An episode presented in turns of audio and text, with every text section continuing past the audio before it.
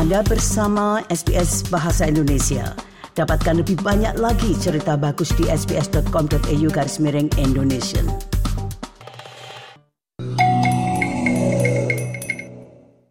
SBS. SBS. SBS. SBS. SBS SBS Radio.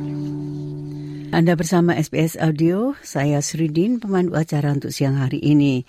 Nah, untuk hari ini saya akan membicarakan atau mengangkat yaitu pembicaraan tentang kematian yang pada umumnya itu sangat jarang dibicarakan atau katakanlah segan orang-orang itu untuk mengangkat masalah ini.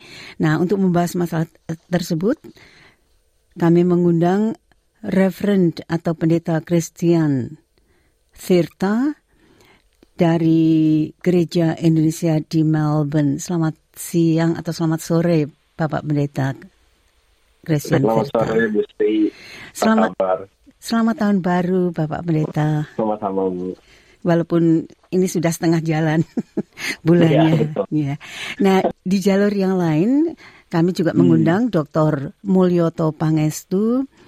Beliau senior lecturer atau dosen di Fakultas Kedokteran, Keperawatan dan Kebidanan di Universitas Monash yang sering mengurus tentang urusan pemakaman bagi orang Islam itu. Selamat tahun baru juga ini, Dr. Mulyoto. Terima kasih Bu Sri. Selamat tahun baru juga pendengar SBS di mana pun berada. Juga untuk Reverend Tirta, selamat tahun baru. Nah, Sama-sama Pak, salam kenal juga.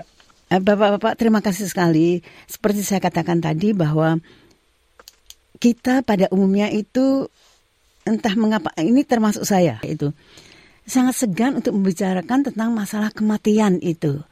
Padahal kematian itu adalah merupakan suatu proses yang natural bahwa kita lahir dan nanti pada akhirnya kita akan menghadap ke Sang Pencipta atau meninggal dunia. Tetapi kadang-kadang kita tidak dapat secara bebas untuk mengatakan, "Oh, bagaimana ya nanti kalau saya meninggal atau apa yang ingin dilakukan sebelumnya atau ya hal-hal yang berhubungan dengan kematian itu sendiri." Jadi, mungkin saya ke Bapak Pendeta dulu. Bapak Pendeta, jadi kalau di gereja-gereja itu dalam apa sermon atau khotbah pendeta itu ini sering diangkat juga. Tapi apakah di antara para jemaah itu juga sedemikian bebasnya? Atau mereka dapat berbicara masalah ini dengan dengan terbuka? Itu maksud saya. Iya, thank you sekali lagi Bu Sri untuk pertanyaannya. You'll be surprised uh, to know kalau seingat saya hampir setiap tahun saya sering bilang ke jemaat saya, saya setiap tahun setidaknya dapat uh, 5 atau 10 pertanyaan yang itu-itu aja. Dan pertanyaan tentang kematian itu termasuk salah satunya. Ya, jadi bahkan di dalam komunitas, setidaknya komunitas yang saya layani atau yang saya kenal, cukup banyak gitu ya kebingungan tentang apa sih yang terjadi setelah kematian. Eh, kebanyakan ya tentunya percaya gitu ya ada Tuhan, ada pencipta. Kalau di pengakuan iman rasuli kita mengakui setiap minggu gitu setidaknya di kebanyakan gereja ya pada Yesus akan datang kembali untuk menghakimi mereka yang hidup dan mati. Tapi mungkin yang yang jadi pertanyaan lebih sifatnya psikologis atau personal gitu ya. Maksudnya bagaimana dengan kematianku gitu ya atau kematian orang yang ku kasihi ya orang dekat gitu ya. What will happen to them gitu. Jadi setahu saya dan ini tidaknya kalau saya tanya sama beberapa teman pendeta yang lain dan setelah pernah mengikuti beberapa kebaktian atau bahkan memimpin sendiri kebaktian berhiburan gitu ya. Arti secara umum walaupun tentunya kita sedih dan berduka dan ikut struggle sama seperti orang-orang lain gitu ya. Eh, tapi bicara soal kematian sih setahu saya bukan hal yang tabu gitu ya. Mungkin yang yang lebih berat itu bukan soal kematian ya, tapi lebih proses menghadapi gitu ya. Dan juga seperti saya bilang sering kali ada sedikit kebingungan gitu, what will happen after? I mean, kebanyakan setidaknya dalam kosakata di komunitas Kristen setidaknya ya, mungkin Bu Sri atau Pak Mulyono juga sering baca gitu ya, kalau ada berita duka cita biasanya kalimat yang dipakai kan itu ya setelah pulang ke rumah Bapak di surga tapi Iya. sering kali nggak banyak yang ngerti itu itu maksudnya apa gitu dan eh, apa dampaknya untuk hidup hari ini so mungkin mungkin itu sering kali seputar hal-hal yang saya temui dalam pelayanan saya gitu Bu.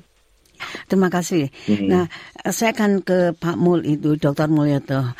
Bapak, kalau orang Islam setahu saya kan orang, ayo kita perbanyak ibadah, kan begitu kan itu ibaratnya. Hmm. Banyak ya, ibadah, betul. sholat, bersedekah dan sebagainya untuk hmm. mempersiapkan kematian kita. Tapi kita tidak membicarakannya secara, aduh nanti bagaimana ya setelah itu atau Iya, itu hanya menyuruh atau mendorong agar kita lebih taat menjalankan agama. Betul atau tidak itu? Ya, memang itu kenyataan yang kita hadapi sampai sekarang ini ya. Ketika berbicara kematian, orang melihat kematian sebagai kehidupan setelah di dunia. Untuk yang itu memang sudah banyak yang menyampaikan, seperti tadi pendeta juga menyampaikan bahwa kalau kita memberikan penghiburan dan sebagainya, tetapi mungkin yang lebih ingin saya tekankan adalah sudah siapkah kita membiayai kematian kita? Hmm. Dalam, Dalam arti, ya silakan. Pemakaman, kremasi atau apalah namanya gitu kan, itu perlu biaya. Nah ini ketika orang ditanya, nah kamu sudah siap menghadapi kematian? Jawabannya ya pasti yang standar adalah sudah beribadah dan sebagainya. Ongkosnya ada nggak gitu loh? Ongkosnya bagaimana? Baru mereka berpikirkan uh, nanti dulu lah itu dibicarakannya. Apalagi warisan gitu kan. Memang yang hmm. yang kalau tadi saya bertemu dengan jemaah muslim di mana pun atau yang non muslim oh kita bersiap berbuat baik di dunia sehingga kita nanti masuk surga hmm. dan sebagainya. Hmm. itu ya memang tetapi ketika dibentuk oh biaya pemakaman di Melbourne itu sekian ribu dolar. Baru mereka terperangah kan? Kok sekarang ngomong biaya? katanya kan Iya, saya bilang itu. Ini ini yang yang pasti di depan mata. Saya bukannya menafikan uh, kehidupan setelah kematian, tetapi kita tidak ingin ketika kematian itu datang, keluarga pusing memikirkan biaya. Ya. Ini karena di Melbourne kan. Jadi hmm. berbeda dengan di Indonesia begitu loh. Itu.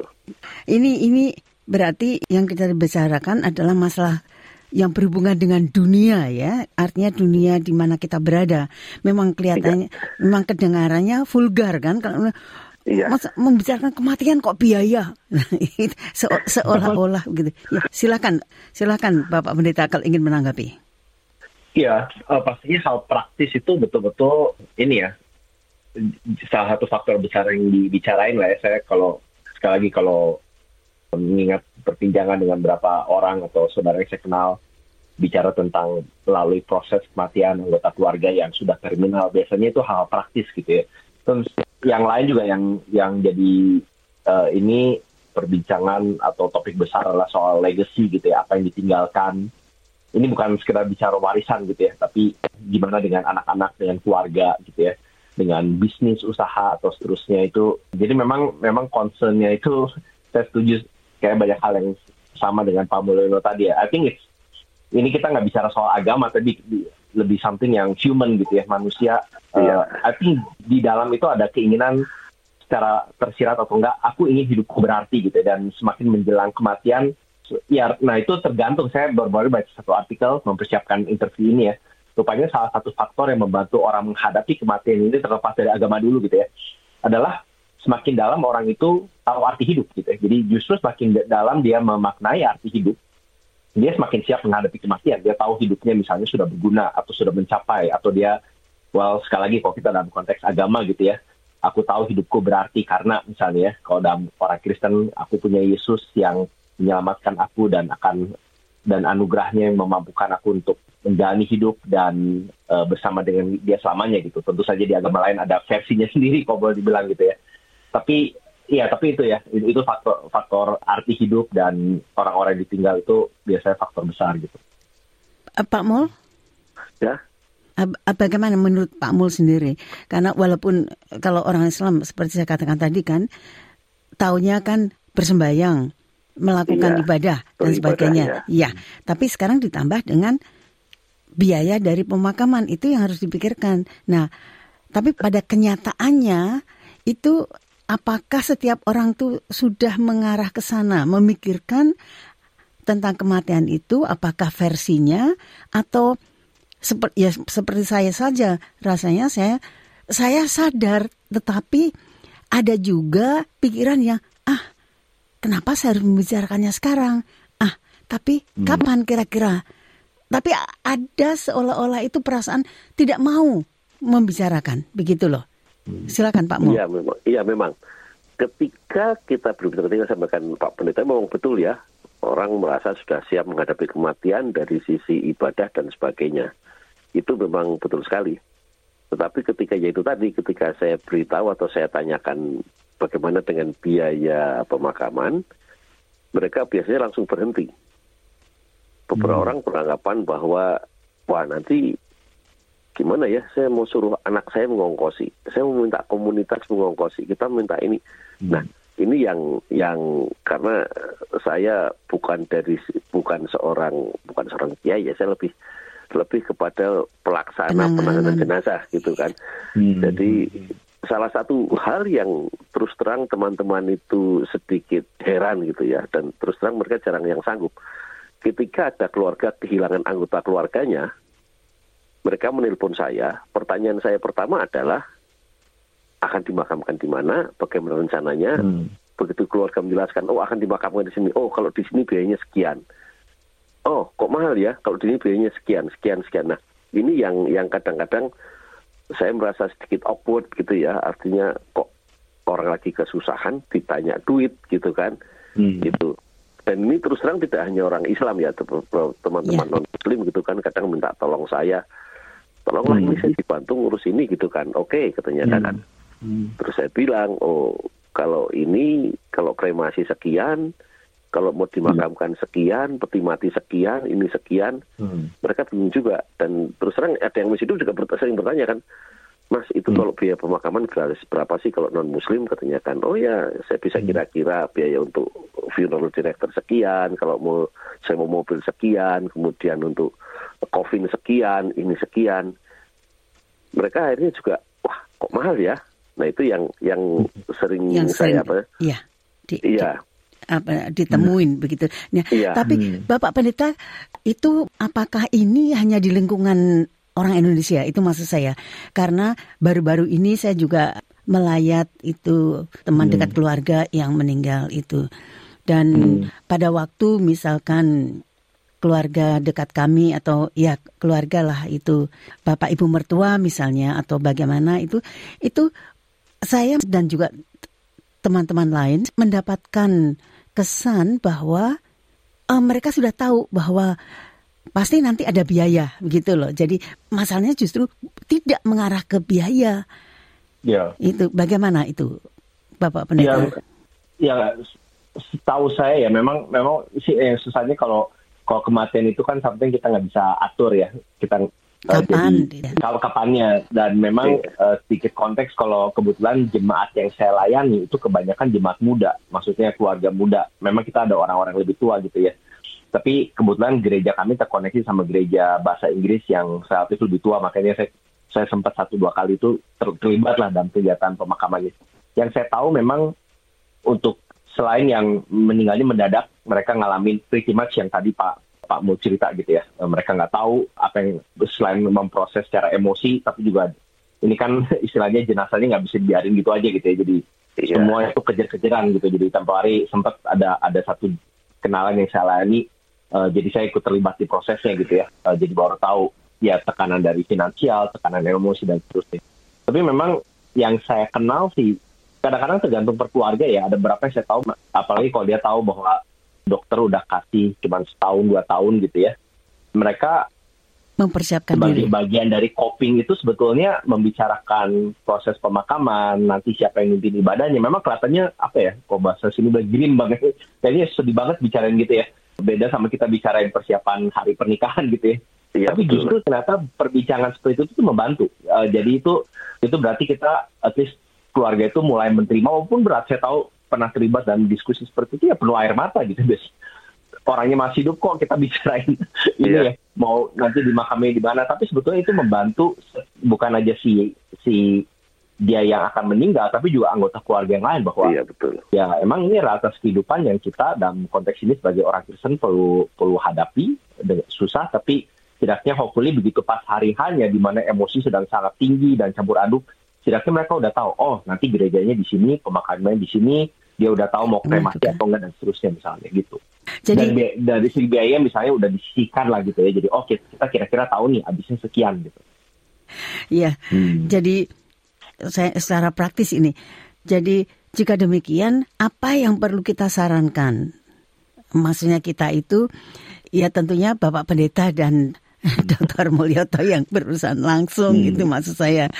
Kalau saya berarti wah saya seharusnya sudah mulai memikirkan misalnya hmm. atau hmm. ya menyisihkan lah hmm. sesuatu untuk uh, ya seperti biaya kita pemakaman. Iya, iya hmm. itu istilahnya. Saya pun masih hmm. masih agak sungkan kan untuk mengatakan demikian. Tapi hmm. artinya nanti jika dibutuhkan sehingga tidak merepotkan bagi orang yang lain itu. Jadi silakan hmm. Pak Mul. Ya, memang banyak sekali ya orang-orang yang sudah mempersiapkan. Ada seperti yang saya kenal, ada yang membeli uh, funeral insurance, ada yang membeli prepaid insurance, ada juga yang membeli makam gitu ya. Jadi hmm. beberapa orang sudah mulai sadar dan mengerti bahwa ketika mereka meninggal dunia, mereka tidak ingin membuat kejutan untuk keluarganya ya. Sebab kalau hmm. ini terjadi, ya tidak semua orang selalu siap kan. Yaitu saya hmm. katakan hmm. ketika ada anggota keluarga yang meninggal atau katakanlah sedang uh, terminally ill gitu ya. Lalu dokter itu saya selalu mengatakan, ya kita mempersiapkan yang terjelek. Nah, kalau kira-kira ini terjadi, bagaimana? Nah, ya terus terang ketika dalam kondisi ini keluarga memang ketika saya tanya pertama agak keberatan ya, tapi lama-lama akhirnya hmm. mereka bisa paham bahwa kita tidak mau membiarkan jenazah terlalu lama atau ya. terbengkalai ya. dan hmm. sebagainya itu yeah. kan hmm. bisa. Tetapi yang kadang mengejutkan adalah itu tadi tidak ada apa-apa meninggal gitu kan. Nah keluarga tidak siap apalagi kalau yang meninggal itu adalah sumber penghasilan utama keluarga gitu ya itu mereka hmm. terus terang langsung tidak bisa bicara apa-apa apalagi ketika melihat biayanya sekian ya memang kita tidak kalau mereka memang tidak mampu ya kita usahakan bantuan dari komunitas kan tetapi paling tidak ada pemahaman bahwa ini yang harus kita hadapi dan kita tidak ingin semua orang berpendapat demikian. Jadi, dan memang satu lagi pengalaman saya adalah beberapa orang minta wah ini Pak Murto saya kan sama orang Indonesia kok tidak ada diskon gitu kan yeah. nah ini yang mm-hmm. yang kadang-kadang wow. saya juga aduh kok minta diskon karena memang di kuburan tidak ada diskon gitu loh yeah. maka yang ada adalah anda punya berapa ya kita berusaha menutup yeah. kekurangan dari komunitas itu memang yang demikian yang kita lakukan memang yeah. bukan sulit tapi Ya itu tadi itu membuat kita semua segan kan karena karena hmm, keseganan iya. atau ketidaksiapan kita untuk membicarakan akhir dari hidup kita masing-masing. Silakan Bapak Pendeta.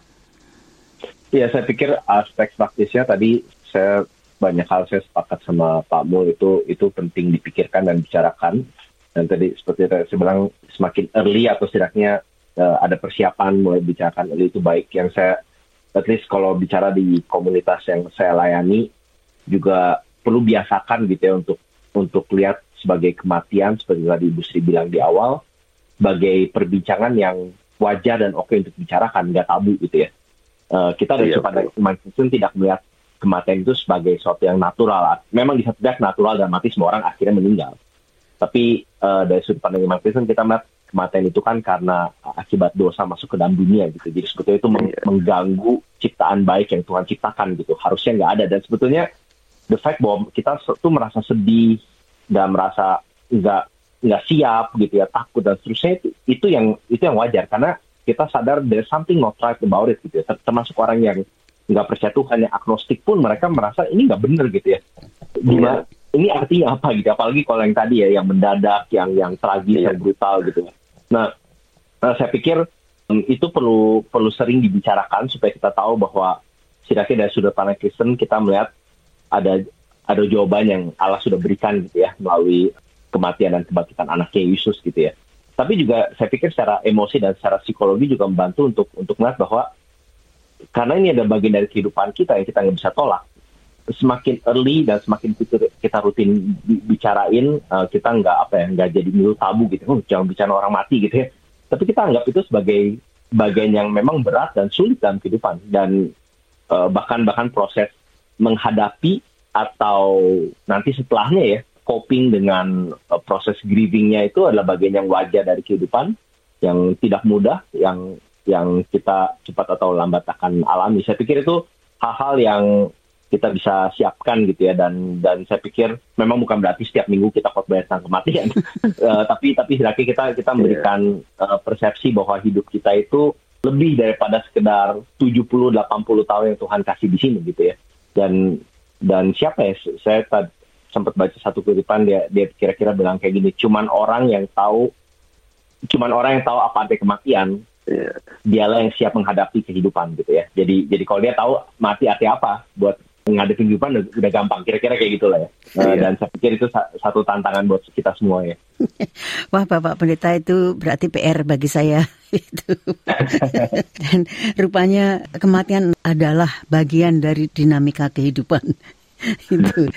Jadi sekali lagi terima kasih sekali kepada Bapak Pendeta Christian Tirta dan juga Dr. Mulyoto Pangestu yang sudah mengurai ini salah satu dari ganjalan-ganjalan dalam hidup kita yang kita lalui tapi kadang-kadang walaupun sadar tapi kita tidak tidak mau mengambil hmm. mengambil saja apa kesadaran saya itu saya tahu pasti dan suatu saat dan saya juga sering menanyakan pada diri saya sendiri apakah saya sudah siap dan sebagainya tapi kok ya hmm. masih ada keengganan untuk mengangkat masalah tersebut yeah. jadi sekali lagi jika tidak ada tambahan lagi terima kasih atas bantuannya untuk mengurai salah satu hal yang dalam kehidupan walaupun mudah tapi sering kita bukan diabaikan tapi kesampingkan karena rasa yang kurang nyaman itu.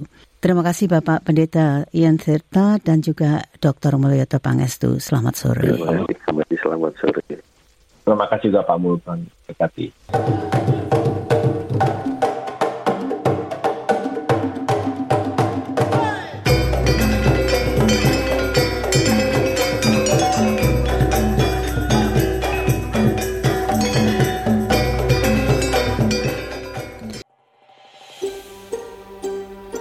Sukai, berbagi, komentar. Ikuti SBS program Bahasa Indonesia di Facebook.